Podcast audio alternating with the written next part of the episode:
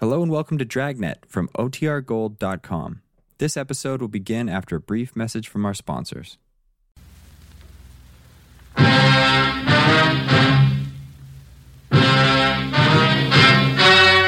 The story you are about to hear is true. Only the names have been changed to protect the innocent. Fatima Cigarettes, best of all long cigarettes, brings you Dragnet.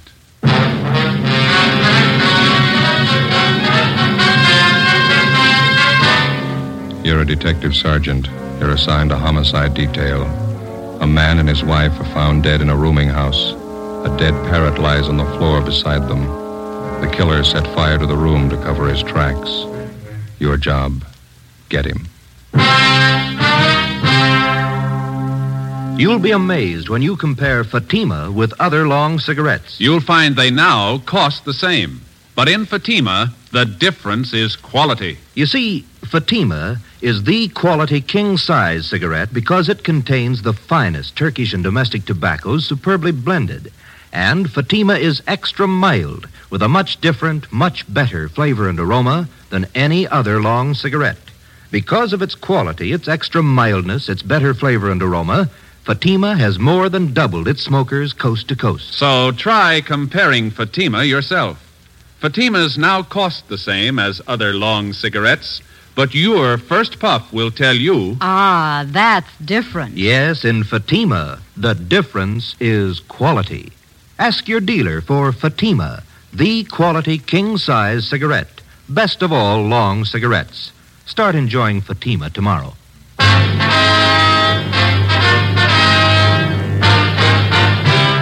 Dragnet, the documented drama of an actual crime. For the next 30 minutes, in cooperation with the Los Angeles Police Department, you will travel step by step on the side of the law through an actual case transcribed from official police files. From beginning to end, from crime to punishment, Dragnet is the story of your police force in action. It was Wednesday, April 2nd. It was windy in Los Angeles. We were working the early morning watch on a homicide. My partner's Ben Romero. The boss is Thad Brown, chief of detectives. My name's Friday. I was on the way back from communications, and it was 5.25 a.m. when I got to room 42. Homicide.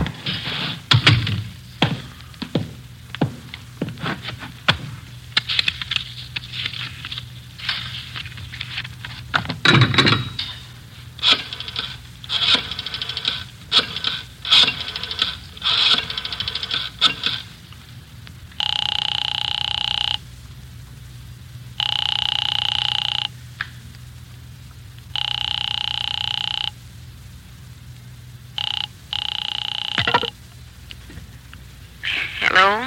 Is this Miss Jones? Yes, who is it? This is Joe Friday. I'm sorry to bother you, Miss Jones. Is Lee there? Oh, yes, Joe. Just a minute. I'll wake him. Lee. Lee, honey. Lee, it's Joe Friday. He wants to talk to you.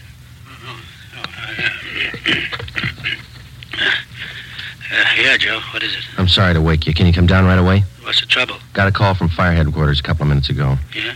They had a fire in a rooming house over on 7th Street. They found two dead bodies in one of the rooms. Yeah? They suffocated? Well, the battalion chief doesn't think so. They found both bodies on the bed. There was evidence of arson in the room. What kind of proof they got? The victims. That's why we called you. And what you got? Fire department thinks they were dead before the fire started. Five thirty a.m. Romero and I drove out to the rooming house on Seventh Street. It was a two-story building in the middle of the block between South Grand and Toledo Avenue. On one side of it was a small transient hotel, on the other, a building which housed a bookbinding firm and studios for an acrobatic dancing school. When we got there, the salvage crew was still working. We were directed to the second floor, where we met with a man in charge from the fire department, Battalion Chief Sullivan. It's right down the hall here. Watch your step there. Oh,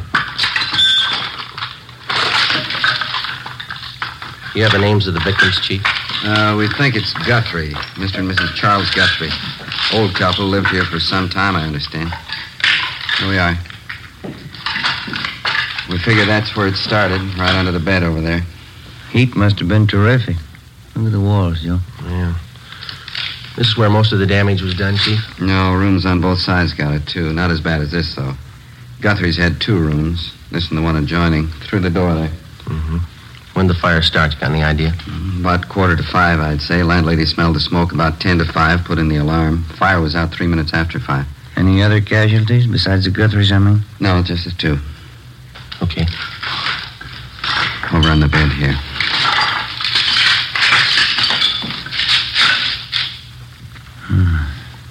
Yeah. One of the worst I've seen. Yeah, it's pretty bad. And Ben, you can see from the position of the two bodies, doesn't look to me like they suffocated. Mm-mm. No evidence that they tried to get out of the room. Both relaxed. Looks like somebody did them in, then tried to cover with arson, huh? Oh, gee. Yeah? On the floor there. Oh, yeah, a parrot. Somebody wrung its neck, looks like to me, then threw it there on the floor. Hmm. There's the empty cage there in the corner and door's open. Chief? Yeah, Wyatt? Schubert's still talking to the landlady? He hasn't come back. Clyde'd like you to meet Friday and Robello. No. Sorry, Friday and Romero, homicide detail. This is Clyde Wyant from the arson squad. I Oh, I- How are you? You want to show him that setup, Clyde? How it was touched off? I'm glad to. Now You can take a look under the bed there. Tells most of the story. You see directly underneath there? Let me see. Mm-hmm. What is that, Wyatt? It's pretty charred. Rags and papers. Had a good soaking in kerosene before they were touched off. Strung out all under the bed here. Couldn't miss, huh? Thorough guy, whoever set it up. Most of the carpeting in the room was doused with kerosene, too. This much you can count on. The man who touched it off knew something about timing devices. Want to show him that rig, Clyde? Oh, right here. Yeah. Ordinary electric heater. This automatic timer was connected to it, then plugged in.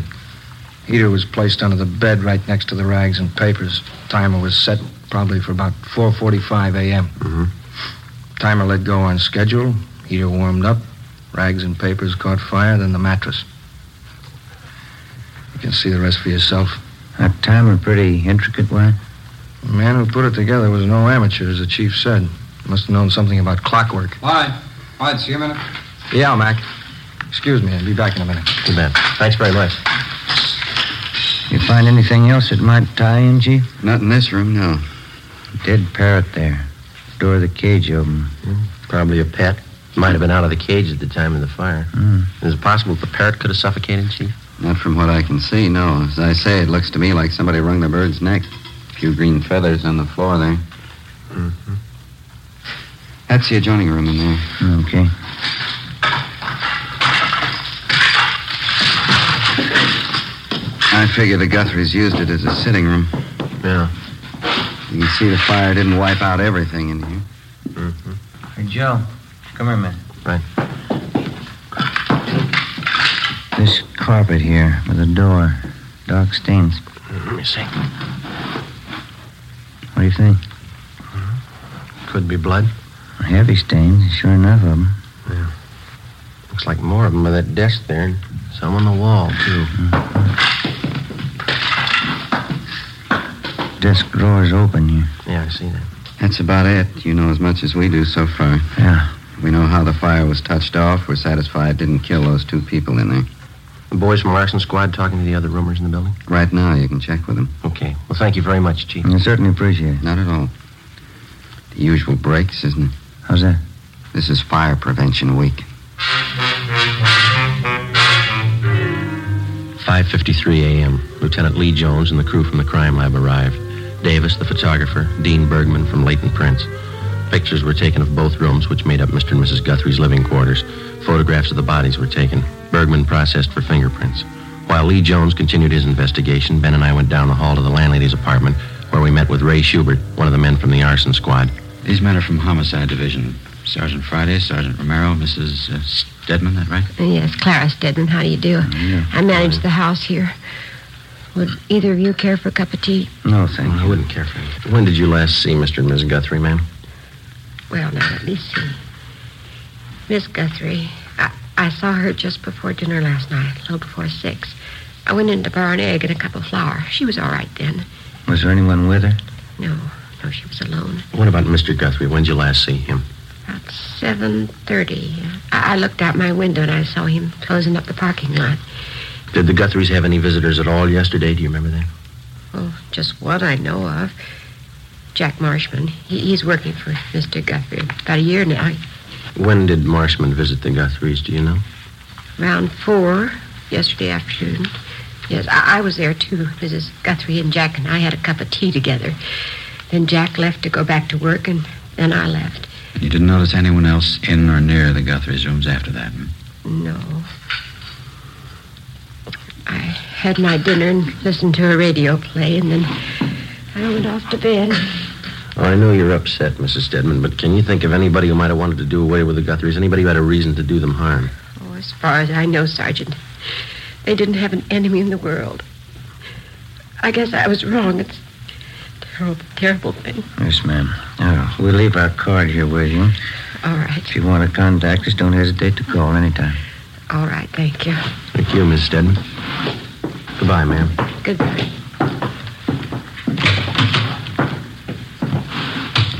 What time you got? Mm, 6.15. It's pretty early. They ought to be able to post the bodies for us this morning. Say Friday? Oh, yes, Chief. Jones, your crime lab man's looking for you. Thank you. Ben, you call the coroner, do you? Yeah, he's on his way over.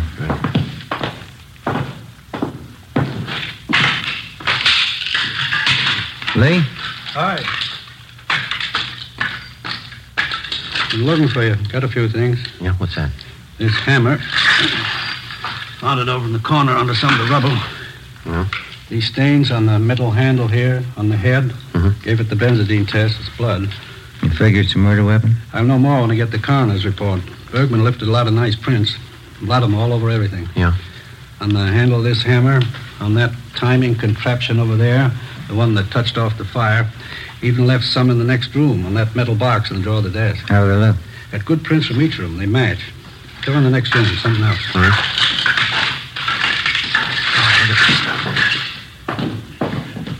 Yeah? Those stains on the carpet by the door, the stains on the carpet by the desk, those on the wall, blood stains, all of them. Mm-hmm. And you can see here, trail of stains, all leading through the door into the murder room. You figure they were murdered in here, and then the killer took the bodies in the next room and put them on that bed. huh? Then he set fire to cover up. That's my guess. How about the prints on the box and that desk, Lee?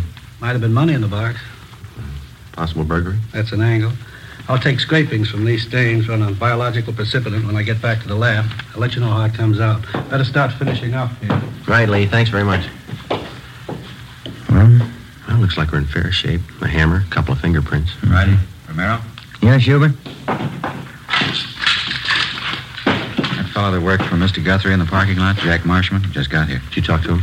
Wyatt and I have him in one of the empty rooms down the hall. Thanks. Which way? Down here. Seems pretty well broken up. You talked to anyone besides you since you got here? No, I told him the Guthries were dead, that's all. He's taking it pretty hard. Which one? Mm-hmm. Right here.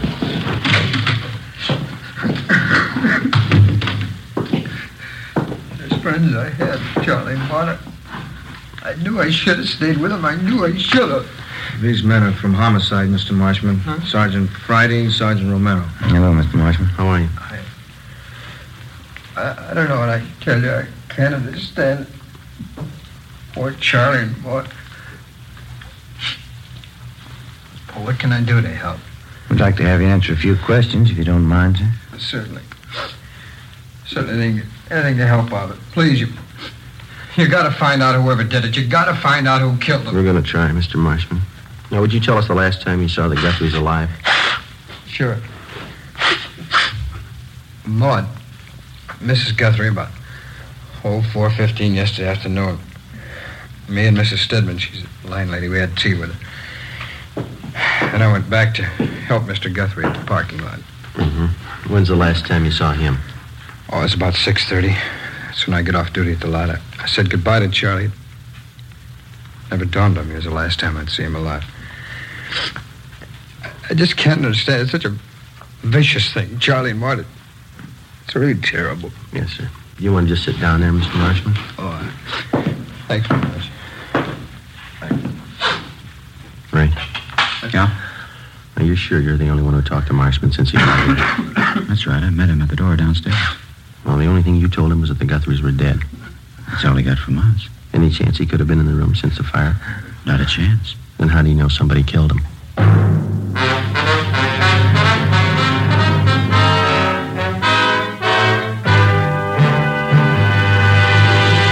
You are listening to Dragnet, Authentic stories of your police force in action. You'll be amazed when you compare Fatima with other long cigarettes. Buy a pack.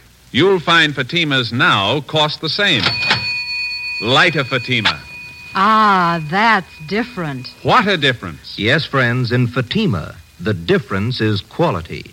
Quality of tobaccos, the finest Turkish and domestic varieties, extra mild and superbly blended, to give you a much different, much better flavor and aroma than any other long cigarette. Quality of manufacture. Smooth, plump cigarettes rolled in the finest paper money can buy. Quality, even to the appearance of the bright, clean yellow package, carefully wrapped and sealed to bring you Fatima's rich, fresh, extra mild flavor. Try comparing Fatima yourself. Fatima's now cost the same as other long cigarettes, but your first puff will tell you Ah, that's different. Yes, in Fatima, the difference is quality. Ask your dealer for Fatima, the quality king size cigarette. Best of all long cigarettes. Start enjoying Fatima tomorrow.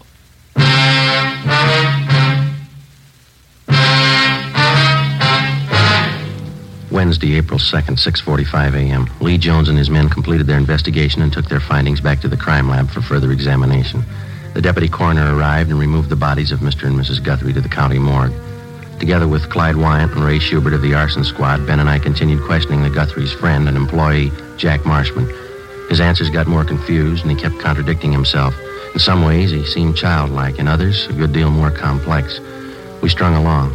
In order to keep up the pretense that he was not a suspect, we asked him to come along with us while we checked his living quarters, a two room basement apartment near Olympic and South Flower. We explained it as a routine check. Marshman was calm and self assured. Well, here it is, officers. You can see for yourself. Oh, Yeah, mm-hmm. Nice, comfortable place. I like it. I've been here for about three years. Well, this room's where I do my living. Pull down bed. It's a little gas plate over there. It's handy. Compact.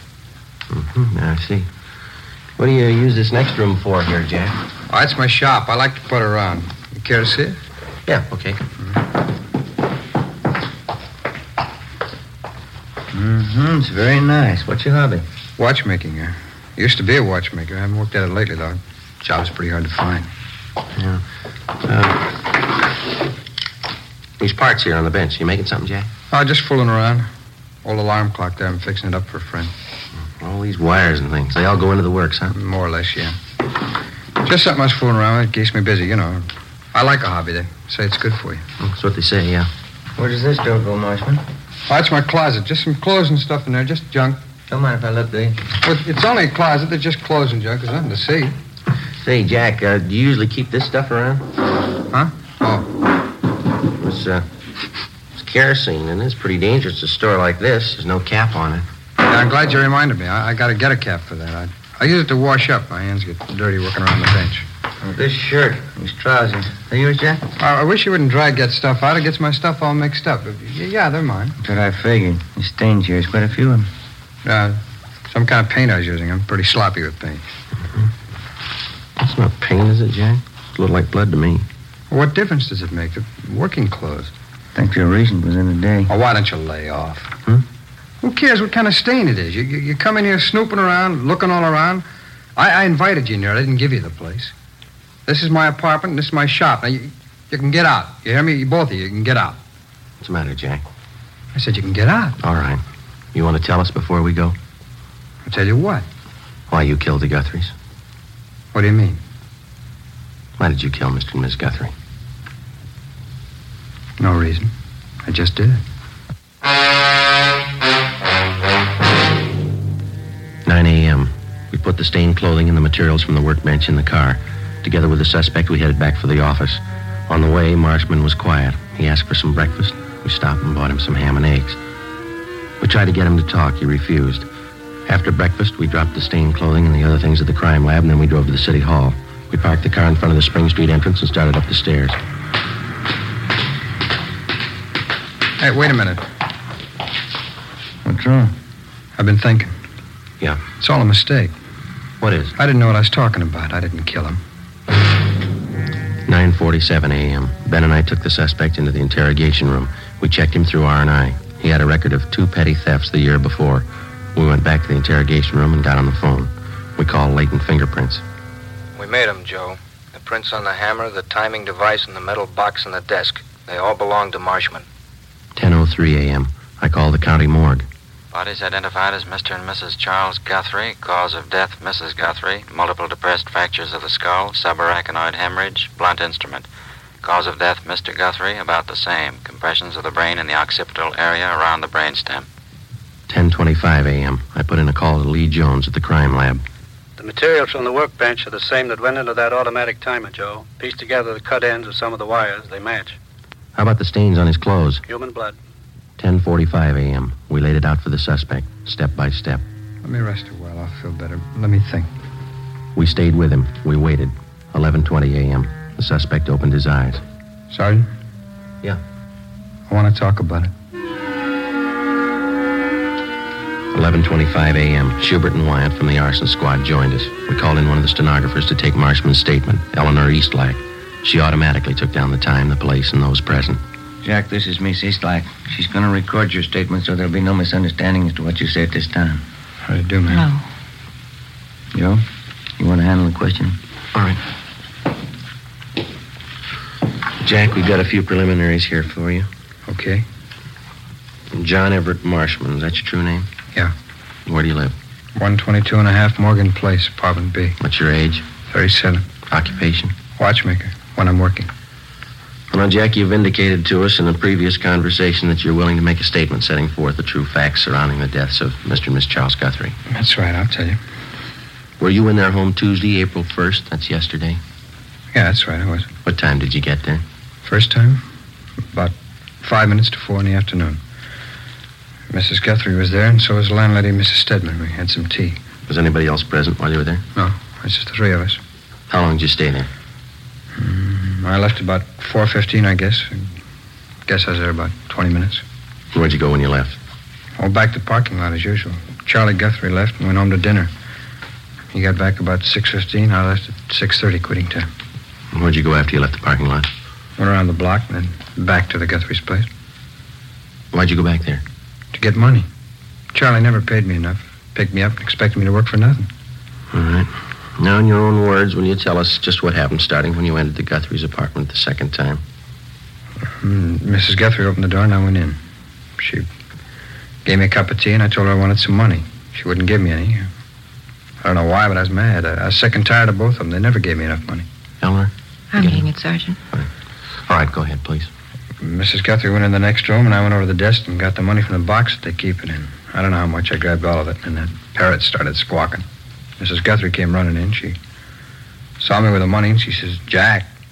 I picked up something and hit her. It was the hammer. And I kept hitting her.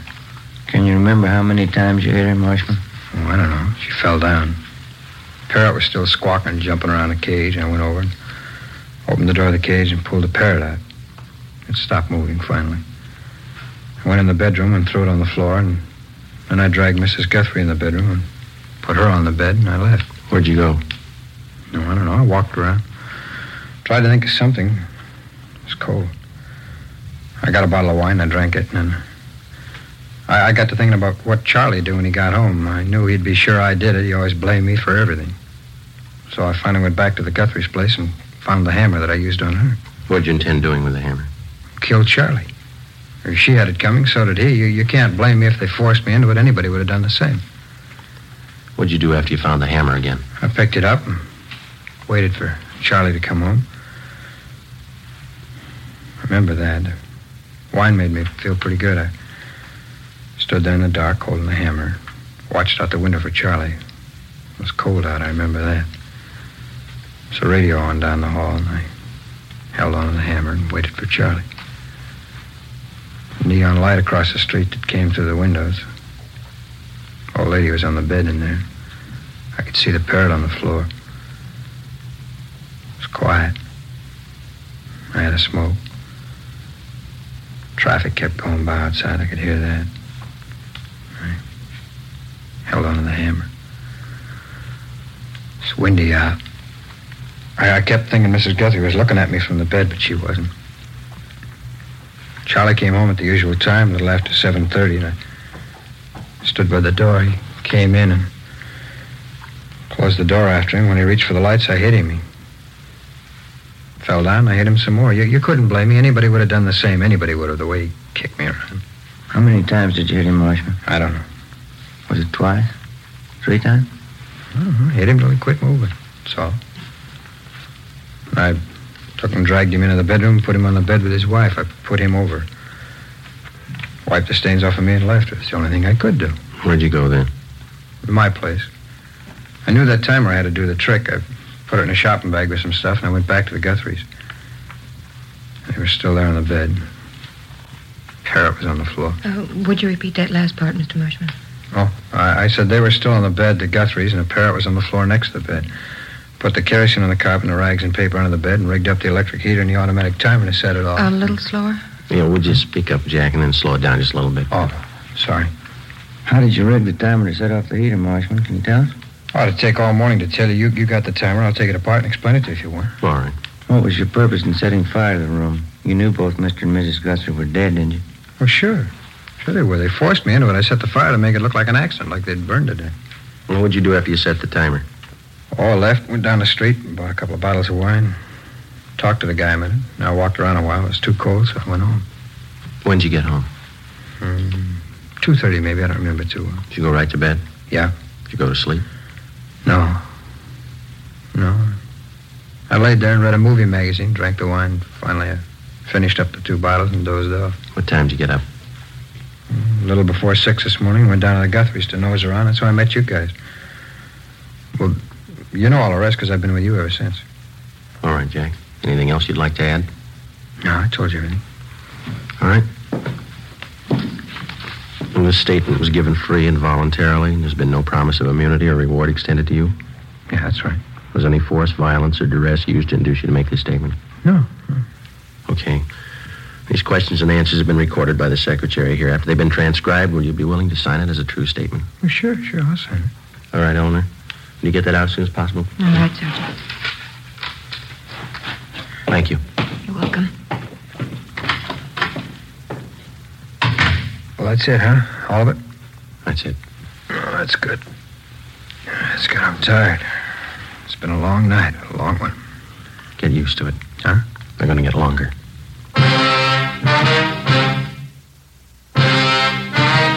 The story you have just heard was true. Only the names were changed to protect the innocent. On July 29th, trial was held in Superior Court, Department 86, City and County of Los Angeles, State of California. In a moment, the results of that trial. Now, here is our star, Jack Webb. Thank you. Recently, I've asked you to send me the names of cigarette dealers who are out of Fatimas. You see, the demand for Fatimas is so great that I want to make sure that all of you can buy them. So keep your letters coming. If you find a dealer fresh out of Fatimas, let me know and we'll have something done about it. Write your dealer's name and address on a card and mail it to me, Jack Webb, Post Office Box 951, Hollywood 28. And now for you, Mr. Dealer. The coming holiday season will find new thousands insisting on Fatima quality. Step up your order for Fatimas tomorrow. Get in on the increasing demand for the quality long cigarette.